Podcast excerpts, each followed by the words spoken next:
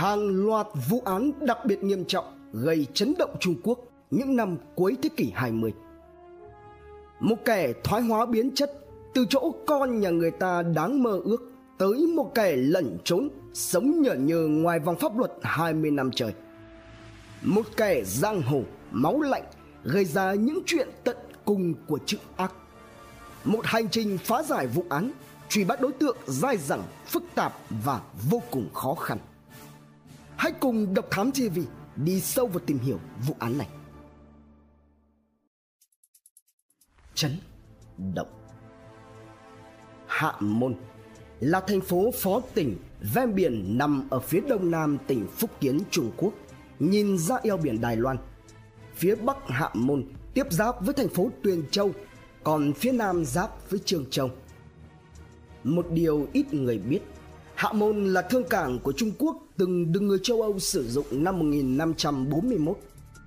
Cũng chính nơi đây là một trong năm cảng nhượng quyền từ Trung Quốc thuộc Hiệp ước Nam Kinh cuối năm 1842 khi kết thúc chiến tranh nhà phiến giữa Anh và Trung Quốc.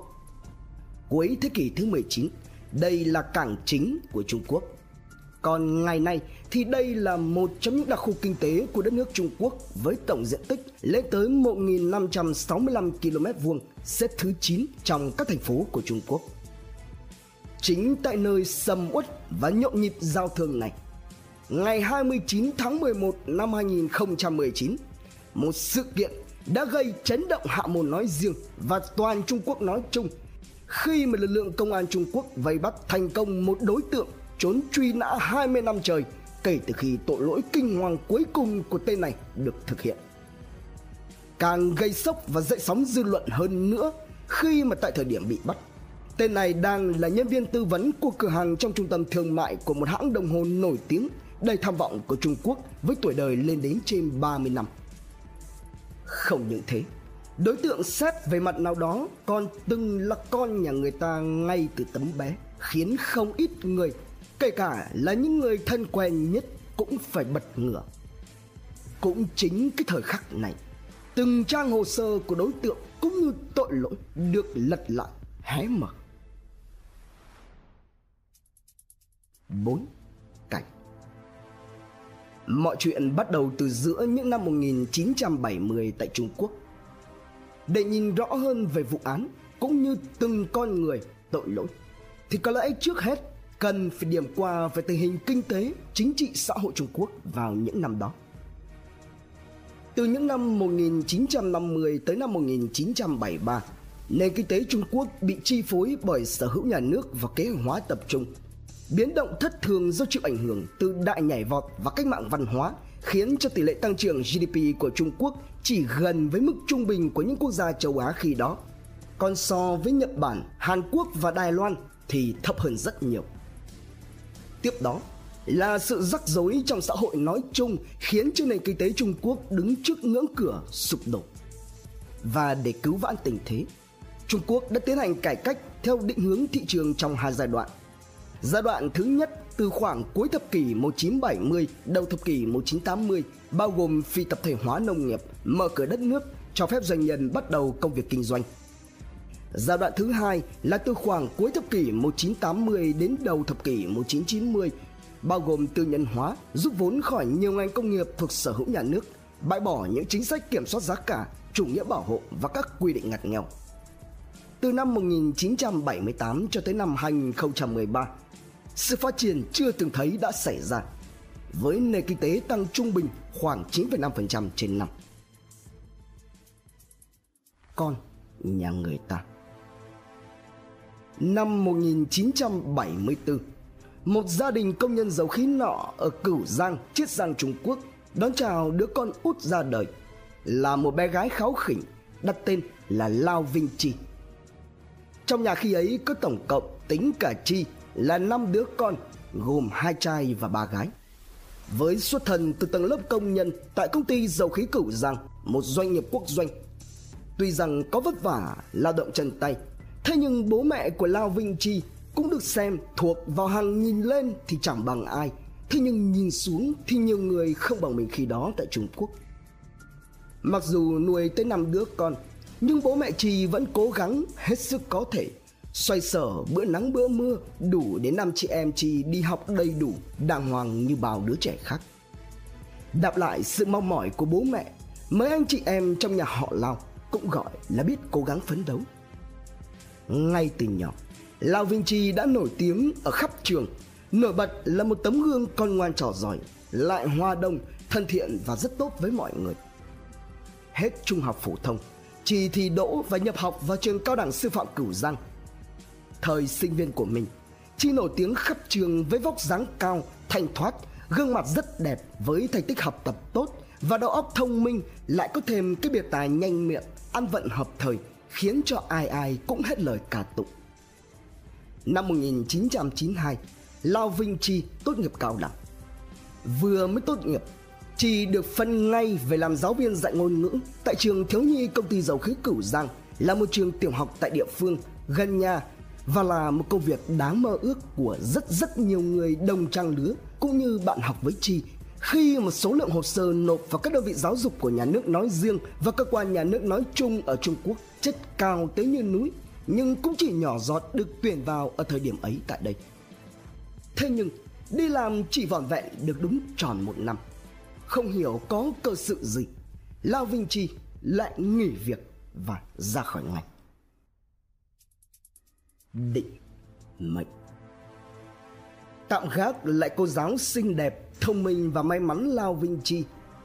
Cùng thời điểm ấy ở Cửu Giang, có một tay anh chị nổi tiếng mới ra tù được dân xã hội gọi với cái tên là Pháp Lão Thất. Pháp Lão Thất này có tên thật là Pháp Tử Anh, sinh năm 1964, người Cửu Giang. Tử Anh là một tên giang hồ cộng cán với quá khứ vào tù ra tội ngay từ thời còn niên thiếu. Học hết lớp 3, Tử Anh vì nhiều lý do nên đã bỏ ngang, ném mình vào xã hội. Năm lên 15 tuổi, xa chân vào tệ nạn với cuộc sống hoang dã, không được giáo dục. Tử Anh bị bắt vì hành vi cướp giật và côn đồ, nhận hình phạt bắt buộc vào trại giáo dục lao động 3 năm. Sau khi được thả tự do, Tử Anh lại tiếp tục bị kết án tới 10 năm tù giam vì hành vi trộm cắp và cố ý gây thương tích. Mãn hạn, cái tên đầu trộm đuôi cướp này lại càng có số má hơn trong giới anh chị ở Cửu Giang và được cái bè lũ dọc dẹo, không ra người ấy tôn vinh, sùng bái.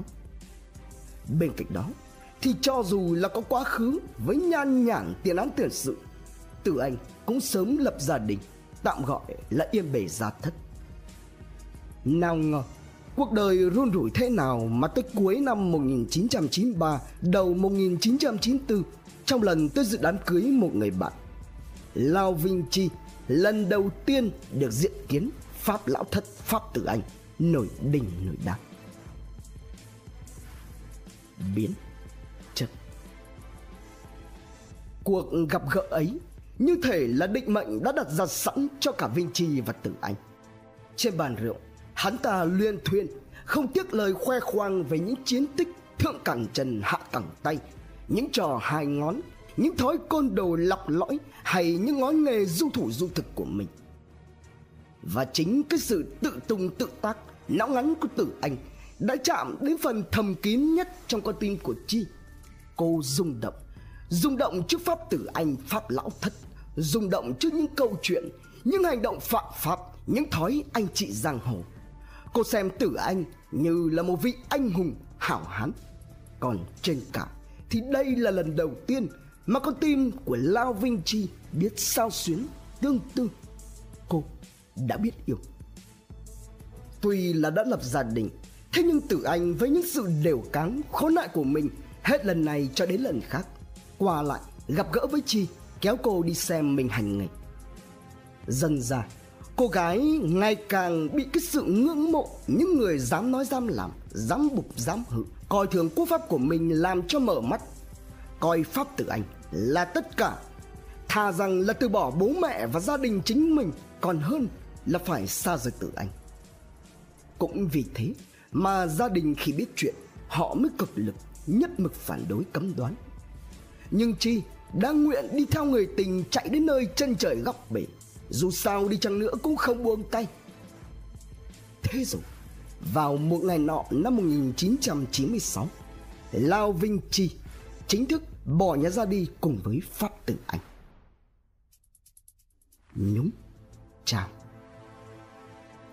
Đến với nhau là thế, nhưng khi ấy cả Lao Vinh Chi và Pháp Tử Anh đều không có công an việc làm cụ thể ổn định.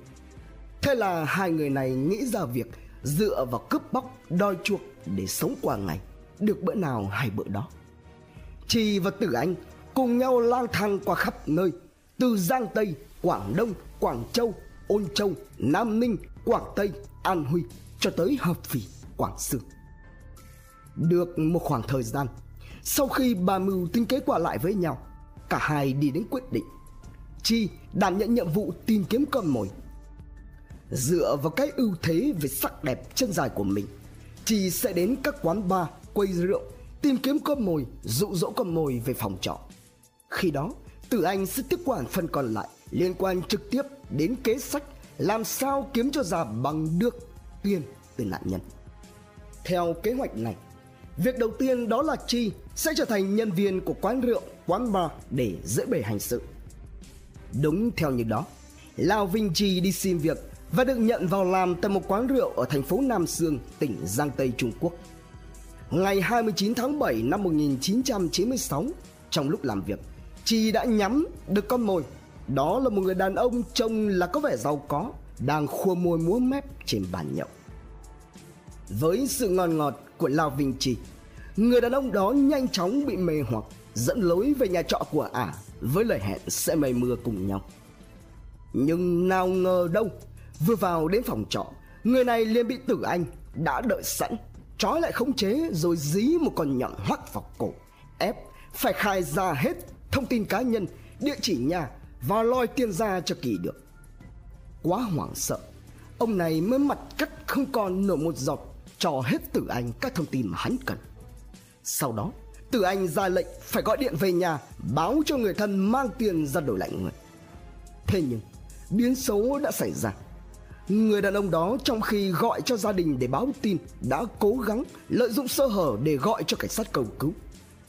Nhưng hành động ấy vĩnh viễn không bao giờ thực hiện được vì nó không qua được con mắt ranh mãnh tội phạm của Phạm Tử Anh. Ngay lập tức, nhận thấy tình hình trở nên phức tạp. Không những thế, mặt mũi và địa chỉ đã bị lộ, Tử Anh mới lạnh lùng, cây sắt cổ rồi làm một nhát gọn ghẽ, lấy đi hơi thở của người đàn ông xấu số. Nhưng tội lỗi của hai kẻ này chưa dừng lại ở đó. Ngay sau khi ra tay với người đàn ông lạ mặt, Tử Anh và Chi đã cùng nhau lên kế hoạch tiếp theo, tận thu, tận diệt với những thông tin về gia đình, địa chỉ do người bị hại cung cấp. Kinh Hoàng Cuối tháng 7 năm 1996, Văn phòng Công an thành phố Nam Sương tiếp nhận một lá đơn trình báo về một sự việc kinh hoàng cũng không kém phần lạ lùng từ một người đàn ông lớn tuổi, ông chủ của hung gia ở Nam Sương. Đó là việc người con trai của ông đã mất tích, bật vô âm tín. Trong khi đó thì con dâu và cháu gái rất nhỏ mới thấy mặt trời được khoảng 2-3 năm lại bị xuống tay một cách điên loạn. Còn tài sản trong nhà thì bị khoáng. Ngay lập tức, một tổ công tác được điều đến hiện trường. Điều đầu tiên đập vào mắt các điều tra viên, đó khắp nơi trong con nhà toàn một màu đỏ thẫm, tung toánh văng khắp nơi, y xì đúc cái cảnh tượng trong một bộ phim kinh dị đẫm màu, bè bét. Đúng như trình báo, hai người nạn nhân được phát hiện tại căn nhà của có con trai hùng gia là con dâu và cháu gái. Trong đó, cô con dâu được tìm thấy trong tình trạng đã qua đời trên giường ngủ, tay chân đều bị trói chặt, không có lấy một mảnh vải che thân trong khi đó thì cô cháu gái được tìm thấy bên trong phòng tắm, được quấn lại trong một mảnh vải. Mở rộng tìm kiếm, ngay bên trong căn nhà, lực lượng công an của nam sương phát hiện được một nửa người, cụ thể là phần dưới. Qua giám định cho kết quả, đây chính là cậu con trai nhà hùng gia đang mất tích, có tên là hùng khải nghĩa. Trong khi đó thì đồ đạc trong nhà lại hết sức lộn xộn, bị xới tung lên, có dấu hiệu bị lục soát căn cứ theo lời khai của thân nhân xác định đồng hồ hiệu Rolex, điện thoại, tiền mặt cùng nhiều tài sản khác có giá trị đã không cánh mà bay. Tổng giá trị tài sản bị khoáng lên tới gần 700 triệu đồng theo tỷ giá hiện nay. Xác định đây là một vụ án đặc biệt nghiêm trọng, ban chuyên án đã nhanh chóng được thành lập, chính thức bắt đầu vào công cuộc điều tra phá giải vụ án tôn hành giả giả hành tôn qua điều tra, xác minh và lần theo từng đường đi nước bước cũng như kết quả nghiệm thi hùng khải nghĩa cho kết luận về khoảng thời gian bị ra tay. Cơ quan điều tra lần tới được quán rượu ở nam sương chính là nơi mà ông nghĩa được nhìn thấy cuối cùng. Theo các nguồn tin ghi nhận được, trước khi biến mất, ông nghĩa nhận được một cuộc hẹn từ một người phụ nữ có tên là trần giai ra quán rượu nói chuyện. Càng mở lối trả án hơn nữa khi mà trần giai này lại là một trong những nhân viên của quán rượu. Căn cứ vào cái tên Trần dài và đặc điểm mô tả của chủ quán rượu về người nhân viên nữ hẹn gặp với ông Nghĩa, ban chuyên án đã lần tới được nơi thuê trọ của Trần dài. Làm việc với chủ tòa nhà trọ, cơ quan điều tra thu được thông tin từ chứng minh nhân dân của người thuê trọ cung cấp. Theo đó thì người này là nữ, có tên là Trần Giai, sinh ngày 1 tháng 11 năm 1970 tại tỉnh Tứ Xuyên. Ngay lập tức, lệnh khám xét nơi ở của Trần Giai tại khu nhà trọ này được ban hành ập vào căn phòng trọ. Điều đầu tiên bốc lên đó là mùi phân hủy, nồng nặc đến mức choáng váng. Tiến hành khám xét, cơ quan điều tra tìm thấy được đầy đủ phần trên của hùng khải nghĩa và điều đó đồng nghĩa với việc trần giai được liệt vào diện nghi phạm chính của vụ án cho đến lúc này. Đồng thời thì cơ quan điều tra cũng đưa ra nhận định, khó có thể nào một người phụ nữ lại có thể gây ra hoàn toàn vụ án này. Do đó, có nhiều khả năng thị phải có đồng phạm ngay lập tức, một mũi trinh sát được cử đến Tứ Xuyên để xác minh và điều tra nhân thân của người phụ nữ có tên là Trần Giai. Và rồi, đúng như những gì mà ban chuyên án hy vọng, nơi đây quả thực là có tồn tại một Trần Giai. Thế nhưng, điều mà các trinh sát không ngờ tới nhất đó là Trần Giai này tuy rằng có khuôn mặt gần khớp với các đặc điểm mô tả nhận dạng Thế nhưng lại cho lời khai rằng chứng minh nhân dân của mình đã bị lấy cắp mất vào ngày 1 tháng 8 năm 1996 ở Thẩm Quyến. Xét kỹ lại và cho nhận dạng thì đúng thật là Trần Giai này có sự khác biệt so với nghi phạm Trần Giai ở Nam Sương. Quay trở lại thành phố Nam Sương, ông chủ khu nhà trọ lúc này mới chợt cung cấp một thông tin hết sức quan trọng khác. Đó là người đăng ký thuê phòng trọ của ông bằng chứng minh nhân dân mang tên Trần Giai kia có ở với một người bạn trai nói giọng cửu răng và thích uống rượu rào trồng.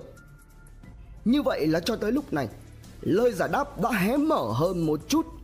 Nghi phạm cần truy tìm là người cửu răng và đối tượng có đồng phạm ăn ở cùng. Đến đây, tiếp tục căn cứ theo lời khai của Trần Giai thật rằng cô này bị mất chứng minh nhân dân tại thâm quyến. Như vậy thì khả năng cao Trần Giai giả sẽ lộ diện thông qua thủ tục giấy tờ. Nguyên nhân của nhận định như vậy là bởi vì vào thời điểm đó Muốn từ khu vực nội địa Trung Quốc vào được thâm quyến thì chính phủ yêu cầu cần phải có giấy phép phòng thủ biên giới. Và đúng như những gì nhận định, Trần Giai Giả đã xuất hiện trong hồ sơ được lưu lại từ bức ảnh chụp khi làm giấy phép. Từ bức ảnh chụp này, kết hợp với nhận định nghi phạm nhiều khả năng là người cửu giang, một tổ trinh sát ngay lập tức được cử từ Nam Sương đi cửu giang. Trong đó có cả ông chủ khu nhà trọ để nhận diện xác định danh tính nghi phạm. Sau 3 ngày đêm ra soát tới hàng trăm hồ sơ lưu trữ, từ danh sách nghi phạm cho tới những đối tượng có tiền án tiền sự và đăng ký công dân, thì cuối cùng Trần Gia Giả đã lộ diện và không phải ai khác, đó chính là Lao Vinh Chi. Lao Vinh Chi cho đến lúc này đã xuất đầu lộ diện. Thế nhưng việc tra tay ả vào còng số 8 có thể cứ thế mà trơn tru dễ dàng hay không? Sau tội lỗi gây ra với nhà họ Hùng, hai kẻ trời đánh thánh vật Pháp Tử Anh và Lao Vinh Chi sẽ làm gì tiếp theo? Công cuộc truy bắt tiếp diễn như thế nào?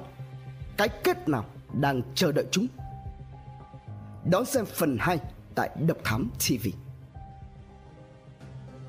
Trân trọng cảm ơn quý khán thính giả đã theo dõi. Subscribe, ấn chuông đăng ký để cập nhật những video mới nhất. Like, share, chia sẻ tới nhiều người hơn. Comment những suy nghĩ ý kiến, bình luận của bạn hay những gợi ý, đóng góp để chúng tôi được hoàn thiện hơn. Độc Thám TV hai ngày một số vào lúc 21 giờ. Nguồn tham khảo và tổng hợp Sohu, Tuổi Trẻ, Zing News, Lostberg cùng nhiều nguồn khác từ Internet. Độc Thám TV